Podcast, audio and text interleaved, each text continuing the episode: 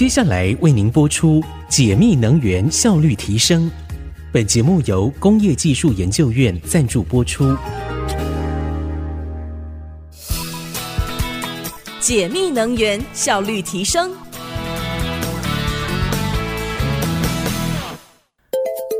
听众朋友您好，欢迎收听解密能源效率提升单元。你知道吗？企业节能百分之五十不是梦。今天要请曾经协助台达电子挑战节能百分之五十任务成功的工业节能专家茂荣能源服务管理顾问有限公司负责人王茂荣，分享企业能效提升怎么做，请听听他怎么说。如何导入能源管理系统来提升我们企业的一个能效？在开始之前，我先跟各位先简介一下个人哦。我本来是担任冷冻空调教这个耗能产业的这个老师啊。那因为一个机缘呢，后来呢，呃，到这个德国受训的时候碰到车诺比核灾，呃，让我呢开始审视，我教的都是耗能的这个产业啊，所以后来就因为这个机缘，慢慢的就想到转到节能这个领域来，所以呢，有一个机会正好在民国七十七年啊，到这个工研院啊，那么开始呢进入到这个所谓企业节能减碳的一个辅导工作，那呃，我在民国一百年其实是。就退休了啊，八月的时候就退休啊，正好碰到台达电子那时候，他们有一个使命要挑战节能五十 percent，那就因为这样子因缘际会啊，第二次重入职场啊，所以呢，在协助他们呢，走了将近三年多。那当然了，这个当初呢，这个五十个 percent 的任务啊，大家都认为是 mission impossible 啊，是不太可能的。但是因为我们有导入了一套这个能源管理资讯系统的一个呃整体的一个全面的。那么去落实啊，哎，后来居然还是能够把这一家这么重视节能的公司啊，能够达到这个五十个 percent 的这个目标哦，真的能够把它达成哦。所以呢，我想这个可以值得大家啊参考的。那所以呢，之后啊，我就开始一直都是从事这个啊，觉得做节能能源是一件啊非常有意义的事啊，乐此不疲啊。各位都知道，现在目前 ESG 是全球的一个浪潮，那么会冲浪的人都知道啊。碰到浪头的时候，你一定要怎么样？趁势迎浪而起哦。这样的话呢，相对的话，对我们产业来讲，你就商机无限，而且可以名利双收。如果说这个犹豫啊，而且在那边静观其变，想说啊，未来说不定啊，怎么样怎么样？那这个情况，以现在目前的状况来看，有人讲啊，这个 ESG 呢，已经不是该不该推的，而是呢，怎么样真正的去做了啊？有时候你必须要去面对，不然的话呢，到时候时机不待啊。那没有办法符合 ESG 的标准，客户可能就不会拿跟我们下单。所以这个对企业来讲也是一个生死存亡的一个关头。所以现在其实企业面临的挑战，除了品质要提升、成本要降低之外啊，啊，面对 ESG 啊这个浪潮，那各位都知道啊，产业的竞争非常的激烈啊，好几这个可能没有三年了。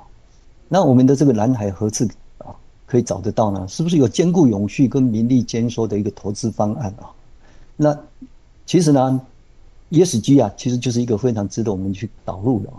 那当然，今天我们谈的部分，我顺便把这个部分给各位做一个参考，就是跟 ESG 有关的哦，环境共生啊，社会和谐啦，跟良善的治理。那在这个三个部分之内，我们今天重点是在这个跟能源温室气体排放啊，因为这个部分两个是有直接关联的。所以在温室气体排放里面，就是一四零六四、一四零六七这一部分，其实现在我们国内企业比较大的一个问题是碳足迹的盘点。几乎都有问题啊？为什么？因为我们也没有办法很清楚把我的产品啊，在整个生产线上，那到底它真正的一个用能是多少？因为缺乏很好的能源资讯系统，那所以呢，导入能源管理系统里面，把能源资讯系统导进来是一个非常关键的一个因素啊。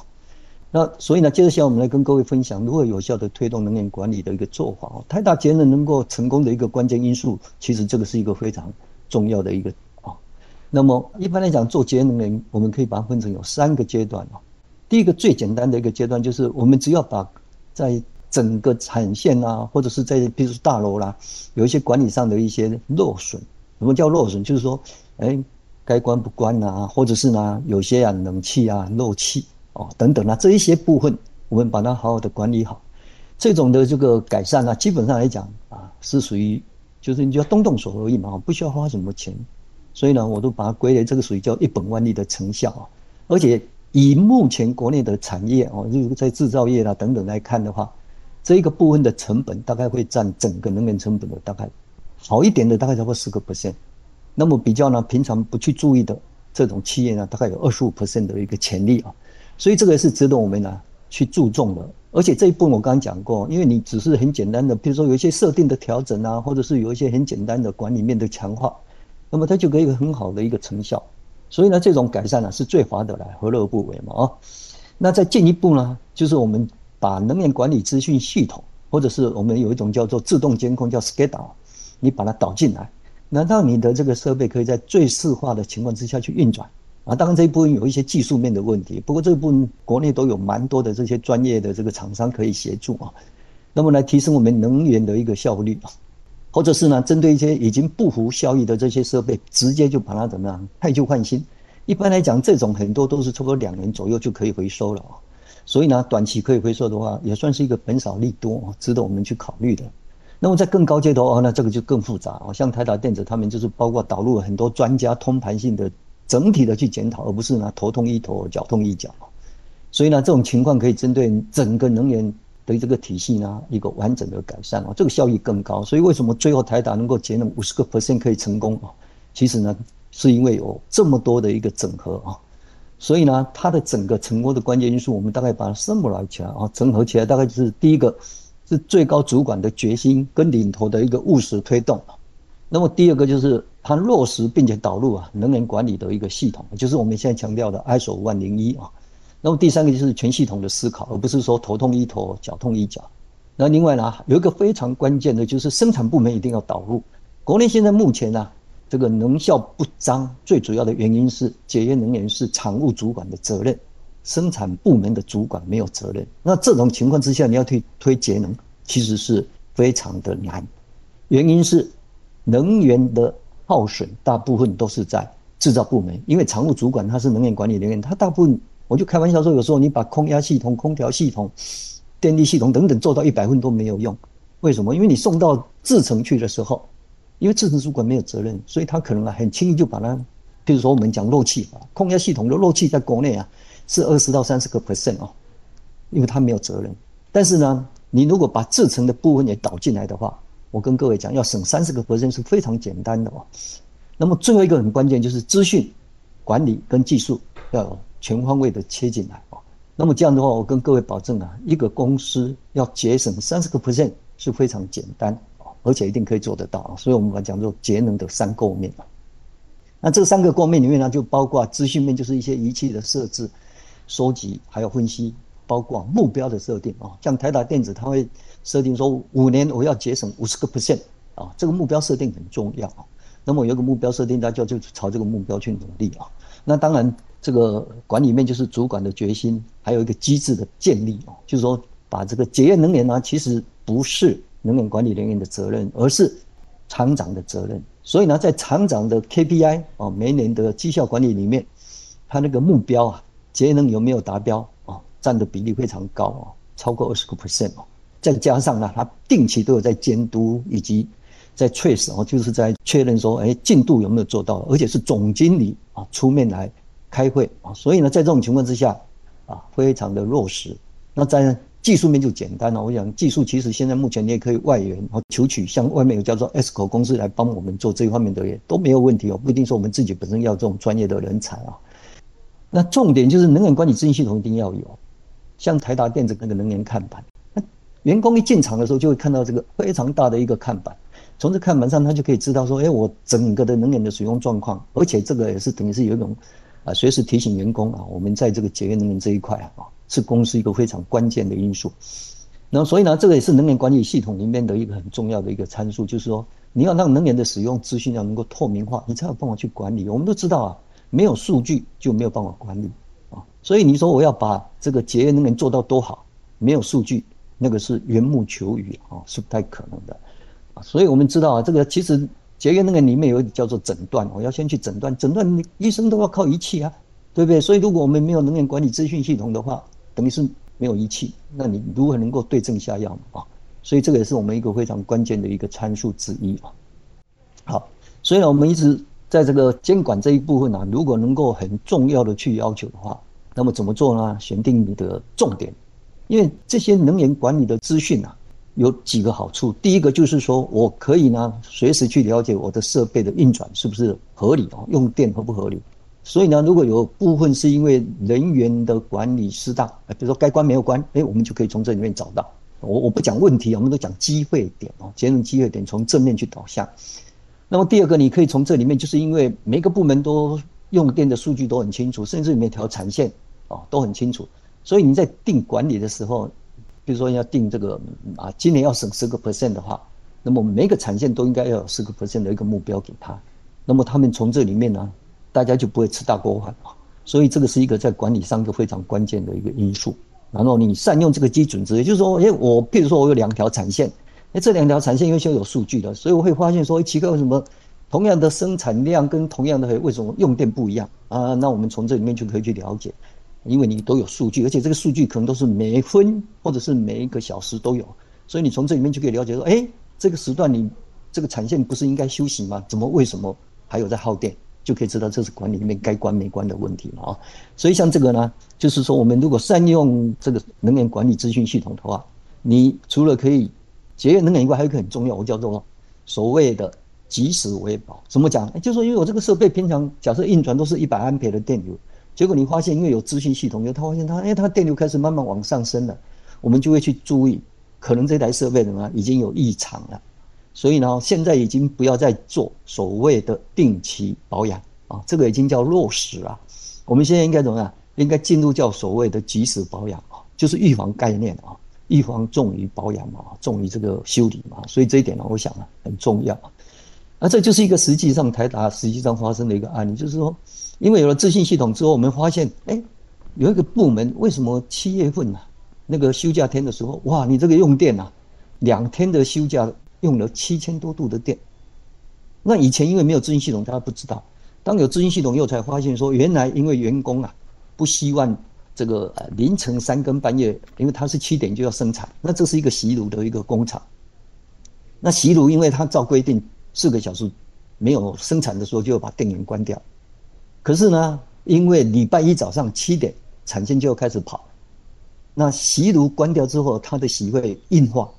必须要有大概三到四个小时时间先跟它软啊，就是给它加热。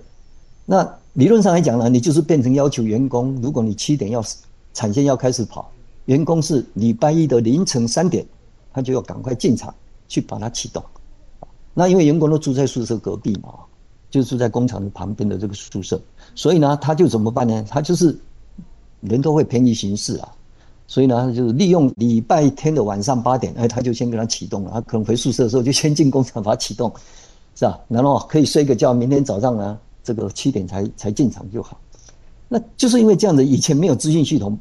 反正礼拜一早上产线可以跑，大家就不会去 care，不知道啊，主要是不知道。可是那个资讯系统，有我们发现有这个问题，哇，开玩笑，一年是多少？三十五万度的电就这样吃掉了，五十个礼拜嘛，啊，那。这个是因为是在大陆的这个这个厂啊，等于是有一百四十万台币的耗损啊，想想看啊，多可怕啊！所以呢，在这种情况之下，后来我们怎么办呢？当然你也不能要求员工这个这个三更半夜啊摸黑啊进厂，所以后来我们就加了定时器，然后 PLC 写一写，总共大概花了不到十万块啊，因为那个台达他们自己都可以做。可是除了省电费以外，还有包括那个洗啊，因为过度加热会变成洗渣，那个材料啊变成什么？变成废料。所以一年整个这样子，他们统计下来大概可以节省三百万，也就换句话讲，你投资不到十万块，结果未来哦每一年都可以节省三百万，你看这个多好的一种这个投资效益啊！那么在管理面呢，哦，就是说一个要有实权的组织，而不是说让这个啊能源管理人员去独木啊，他很难成大小。其实我经常会去上能源管理人员的课，他们都会跟我讲说：“哎呀，老师，你讲这一套我都知道。可是如果我去跟制程的主管要求他们节约能源的时候，他们经常都会跟我讲说：‘可以啊，我这个部分你要改善，可以改。可是如果影响我的良率啊，这个能源管理人员你要不要负责？’开玩笑，这个啊知识体大，所以能源管理人怎么敢去负这个责任？那就怎么办呢？浪费就给他继续浪费啊，对不对？其实很多单位可能只是稍微调整一下，或者是呢很简单的一个改善，可是因为。制成的主管如果没有责任的话，他不会去 care 这个问题。他认为能源管理人员找他麻烦，所以呢，节能源一定是做不好啊。那第二个就是要有一个明确的窗口，就能源管理人要最好能够是专职啊。当然，如果小公司你说兼的话，那最起码他要能够很明确的给他呢一些这个实权的啊去做推动，还有包括有具体的目标等等啊。我想这个管理面呢，各位呢可以做一个参考，因为每一个组织、每一个公司的单位可能不太一样。那我想这个部分是给各位做一个参考，这就是。啊，台达能够成功的一个关键因素，其实这个管理是一个非常重要。那我们每年呢都会先开始会先规划，今年比如说我这个工厂要省十二个 percent 啊，然后这十二个 percent 大概要做哪些工作等等啊，就是 PDCA 啦。这个其实跟 ISO 九千是同样的一个概念哦。ISO 万零一能源管理其实就是这种概念，PDCA 的一个概念。那所以呢，我们就开始去执行，然后每个月啊，台达电子它是每个月都会定期的检讨啊。而且这个定期检讨是什么？是地区总经理啊，然后呢，这个透过视讯啊，台达当初在大陆啊，主要的那个生产点啊，东莞、乌江、郴州、芜湖等等啊，都必须要呢上网来做报告。那报告的这个过程当中，当然我那时候呢在台达是算等于，其实我的角色就像能源管理人员嘛。那么有一些在这个改善上面，他们可能有一些不了解的，哎，他们就会呢希望我们去现场协助他啊。各位可以看得出来，角色不一样。原因是什么？因为节约能源是厂长的责任，所以呢就不会造成说像国内的能源管理人员去要求制程改善，倒过来是制程希望我们能源管理人员去协助他们厘清一些改善节能这一方面的一些，比如说怎么去做分析呀、啊，怎么去做验证等等哦。所以呢，在这种情况之下，我们跟制成的人是站在同一个阵线上，可以呢让这个节能啊把这个饼做得很大哦。所以这个，我想这是管理面，就是因为机制很重要，机制建立的对，你的整个的成效自然而然就会出来。那这就是台达电子的一个能源管理的一个体系啊。那当然呢，各位可以看出来，地区总经理是能源管理人员的一个角色，非常的重要啊。所以呢，底下厂长，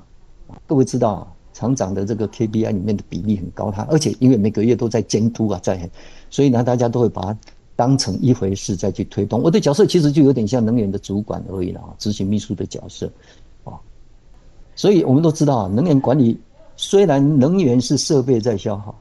可是真正的运作是人的问题，所以管理的结果还是要管什么？不是去管设备，而是要管人，把人管好，自然而然一些什么该关不关啊等等这些呢，啊，疏忽了或是使用不当啊，造成的这些无谓的落损就可以怎么就可以避免。啊，所以能源管理最重要是要把使用者纳入管理。啊，所以台达电子不是光只有制成哦，连行政部门像采购啦，像这个嘿，他们呢都必须要参与这整个的一个体系啊。所以呢，自然而然在这种情况之下，就可以让它的能源呢的这个节约啊，可以做到呢非常的落实啊。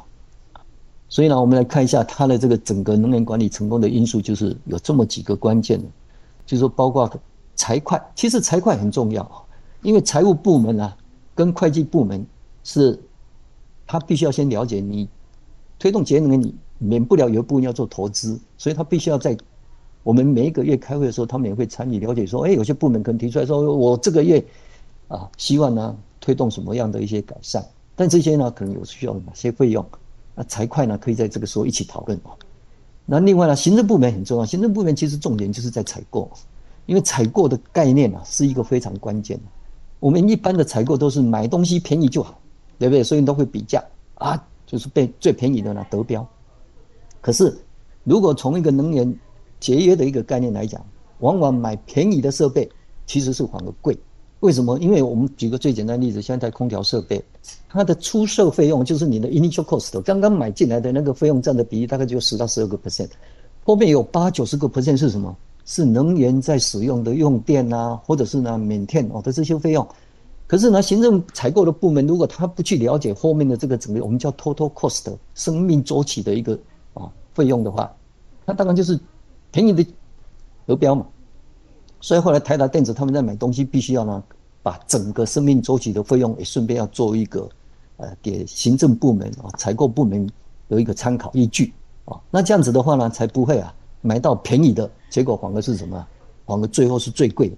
这个一点也是一个在观念上非常关键的啊。还有就是我们这个设定这些指标了啊，因为这个指标当然很清楚啊。那还有一个很重要，他们在台达他们有一个叫做 VP Best Practice 的一个案例这些案例呢，譬如说我改善啊，我们在那几年之内啊，总共找出大概一百六十几个案例。那这些案例我们会有一张非常完整的一个表单，会把这些案例的相关的，譬如说在哪个地方发生，改善之前是怎么回事，负责的是哪些人，电话是怎么联络，还有呢，改善前跟改善后的比较，省了多少的钱，投资了多少啊？那还有一个就是关键因素，还有一个就是。要点，所谓要点就是说，哎，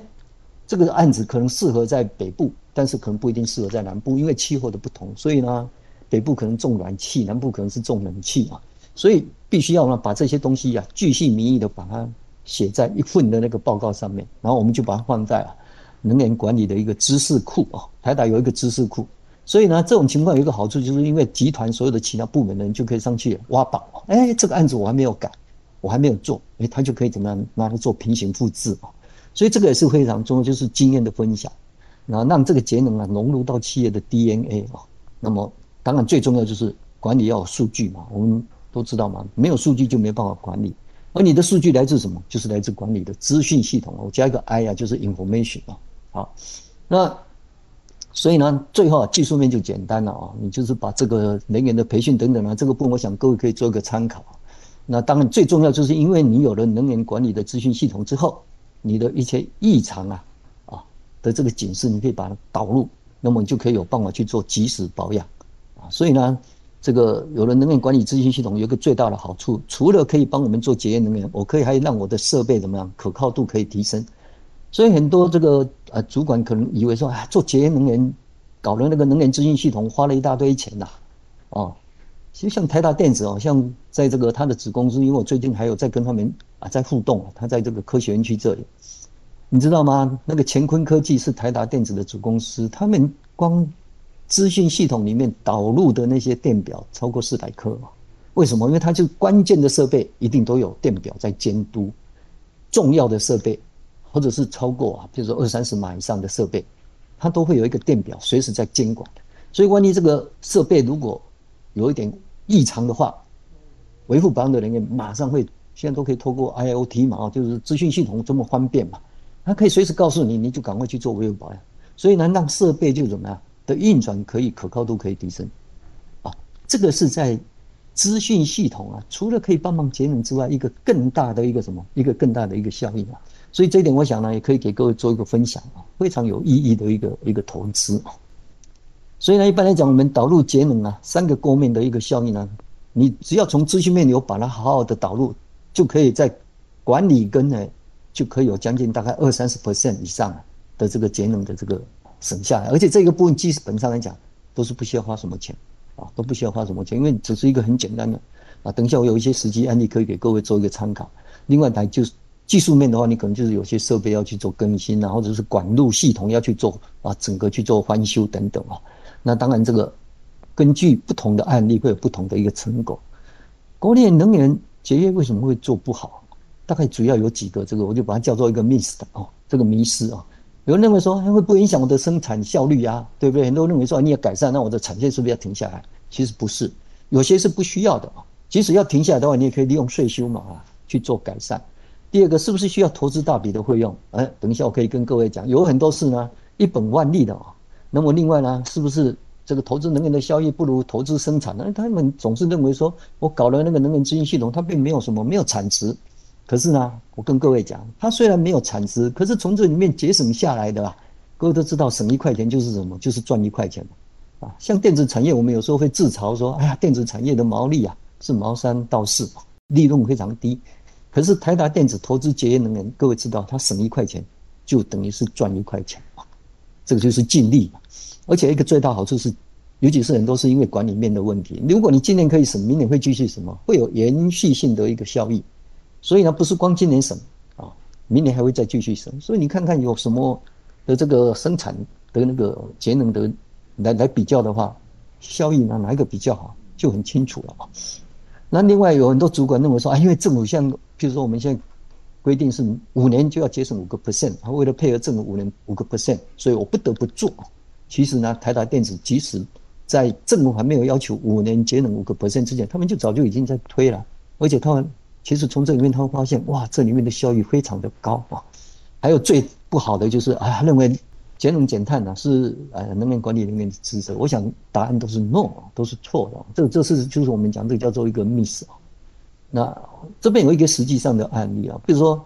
我我这个人有时候呢去这个公共场所都会帮人家看，哎，你那个温度开关的设定为什么设定那么低？因为有很多人有一个误导，以为说我进到一个房间里面来很热哦，比如说这个房间里面现在温度三十度。那现在的温度如果设定在二十八度，他认为说把转到十八度会比较冷，冷得快一点。其实这是一个，这个是一个迷思啊。我们都知道，就要温差两度啊，基本上来讲啊，你的那个空调设备就已经是百分之百在输出了。你把温度调低有没有意义？没有意义啊。可是等一下忘了关回去。所以像类似这种案例啊，这个有一个实际上的一个一个啊，办公大楼的一个，我们后来把它改了以后，诶，他发现他居然一年可以节省将近二十几万。要不要花钱？没有，只是很简单，弄个压克力。打洞啊，要让他能够感受到室内的温度，然后把它盖起来，啊，温度把它调好，让他其他的人不会去乱动，就这么一个很简单的，花的钱可能不要不要一万块，可是一年可以节省二十五万，像类似这种东西哦，像这个也是一个实际案例，这是台达的一个客户啊，在泰国那时候我去的时候呢，哎，发现啊，他们因为温度的这个感测器跟温度显示器摆在一起啊，一般人都是这样子做了啊，但是因为这个厂很大啊。将近有大概这个一百多米的这个长度，五十米左右的宽度，高度有大概十五六米。那么，因为在泰国，它是一整年都要冷气啊。我去的时候那是十二月份啊，还是外面的温度三十度。但是就是因为温度 sensor 摆的位置，这个这个受到啊屋顶哦，因为屋顶上面下来温度比较热嘛，所以它上面的温度显示器虽然是二十六点三度，可是我们量底下啊，操作人员的。才就二十三度左右，所以我就跟他讲说：“哎，你那个温度 sensor 可能是摆错了。”他说：“啊，对啊，我们就一般习惯都是这样子做啊。”啊，可是温度 sensor 是来控，就是说你这个感测器是拿来控制你的冷气机的开关嘛啊。所以呢，后来我们就请他们把它挪下来啊。挪下来之后呢，他很高兴写了一封信给我讲说：“哎呀，我们光这个挪下来，我一月份呐、啊，关了二十八台的空调箱，光一月份我就省了四十三万的泰铢啊。各位想想看。”就这么一个很简单的一个温度 sensor，把它挪下来，一年可以节省将近五百万台币哦，哇，他非常高兴说，哎，这个真的是一个非常效益，就是一本万利的一个节能。我想这个给各位也可以觉得说，哎，真的有时候想一想，你说它很夸张吗？是没有错，很夸张。可是呢，真的就是有这么一个实际的一个案例可以给各位做参考。所以温度 sensor 你不要小看，它是一个小小的东西，可是它知识体大，不要因善小而不为啊。那比如像这个是一个实际案例啊，因为这个工厂啊，它经过了一个整个这个电力的一个啊调整之后呢，我发现有一个变压器哦，这个变压器虽然不大，只有四百 k 瓦，可是呢，它的二次测就是说它负载这一边已经没有在用了，啊，所以它把这个负载侧的开关关掉，但是一次测就是接高压那一侧，它居然没有关掉，啊，所以呢。这个变压器，他以为说，哎呀，我反正我没有在用电了，就没有事。其实错，变压器我们有一个叫做基本的，叫做铁损嘛，也就是你不管有没有用啊，其实呢，它里面的这些线圈呢，啊都还是会耗电嘛啊。不要小看哦，一年下来大概啊，我们跟他算，大概会将近五万多度啊。也就是说，因为你没有把它关掉，所以一年会有将近十七万、十六万八啦左右的那个费用就损耗掉了啊。所以后来他们知道，哇，原来这个知识体大。赶快去把它处理掉，像这种事情呢、都是我们经常会在现场会看得到的。所以，我们如果能源管理这一边呢，啊，你有资讯系统，很容易去从这里面去去清楚的了解我的整个能源的一个使用状况的话，未来我们在 ISO 一四零六七，也就是碳足迹的盘点，你也才有办法去符合客户的需求。否则的话，如果你只是一个总电表啊，台电的电表，你只知道我一年可能要用啊。五六千万度的电，可是我产品十几种，我不知道到底每一种的用电多少。我跟各位讲，未来你光要去应付客户碳足迹的一个盘点，我们就没有办法。所以这个能源管理资讯系统是一个未来企业必须要有的一个啊很重要的一个工具啊。所以呢，我们希望能够啊透过这个能源管理资讯系统，深化你的能源管理，那么自然而然呢，企业呢就很容易去对症下药，突破我们现在。很多说，哎呀，我我连五个 percent 都做不到啊！五年省五趴哦，现在政府要求嘛，很多企业在他的能源超报表上说，哎呀，我们已经没有节能的空间了。其实去现场一问就知道，因为他们都没有能源管理系统，所以他搞不清楚我的能源耗在哪里，当然他就找不出他的节能的一个机会嘛。我我讲一个最近有两个这个实际案例，我协助两家公司啊，当他们的这个节能顾问，因为这两家公司他们都有宣誓，一家是三年要省三十趴，一家是五年要省三十趴。那这两家公司呢，有一家是制药公司，他们去年光从他的能源的这个在无尘室哦，他们叫 clean room 啊，因为制药公司它都要在无尘室里面去做它的制程，一些风量的调整跟压差的调整，没有花其他的钱哦，就是人工去做 tuning 而已，调整而已。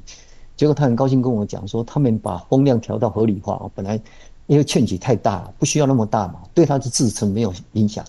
啊，调下来之后呢，节省了七百多万。另外有一家呢，是做那个薄膜的哦，那么他们呢也很高兴说，哎呀，因为提供了他们一些能源管理的一些推动，本来要省个一趴都很辛苦，结果从去年的七月到今年的六月，他们检讨下来，因为有资讯系统建立，慢慢的建立，他们。这么一年来，已经节省了七点八个 percent，不要小看哦，那家公司的用电一年是上亿的，七点八个 percent，你看看那个一年可以省多少，而且都还是刚刚开始在调整而也，没有花很多的钱嘛，所以呢，这个部分是可以给我们做一个参考。也就换句话讲呢，投资生产跟落实节能啊，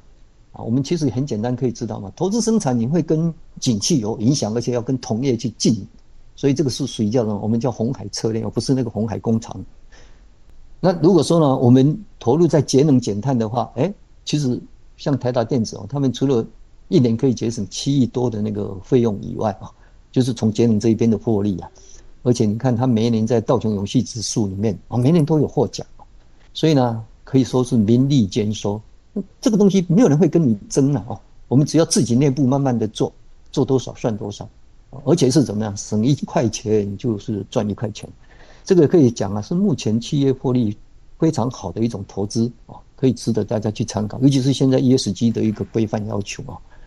所以呢，我们常常会跟各位分享，就是说没有错，再生能源是一种绿色能源，但是真正最好的绿色能源是什么？节约能源啊，而且呢，因为再生能源要开源，所以它的比较辛苦啊。不管你是像现在风机啊，啊，都很难在陆地上啊，因为在陆地上人家会抗议啊，你会噪音呐，哦，那现在所以大部分只能够往海边去走，可是成本很贵啊，各位都知道，光陆地上一只风机就要一亿啊，一般的这个厂很难做得起来，太阳能也是蛮贵的哦，虽然它的成本现在已经 cost down 比较下来，但是呢，相对的你的成本比较贵，而且。节能最大的一个好处是有很多，就刚刚我讲的，只是一些转念，或者是你只是一些很简单的一个调整，本少利多，何乐不为嘛？哦，那这个是呢，我们在整个这个绿色能源这一块呢，我是建议可以把节能源优先于再生能源的导入。当然，再生能源是当你节能源已经做到极致了，后面已经发现没有真的这个可以再做的时候，那个不足的部分啊，因为碳排现在全球会规范啊。那个部分呢，我们再用再生能源来把它补足。那这样的话呢，你就可以啊，啊，这个一举两得啊。所以呢，这个我想今天跟各位分享就是节约能源这个部分啊，投入节能对企业来讲是一个名利兼收的啊。而且节能其实没有最好，只有更好。我想呢，今天的这个分享啊，到这个地方，那么谢谢各位。迈向近零碳排的明天，需要你我一起来关心，解密能源效率提升。我们下次见。工业技术研究院邀您一起从节能走向创能，探索能源新商机。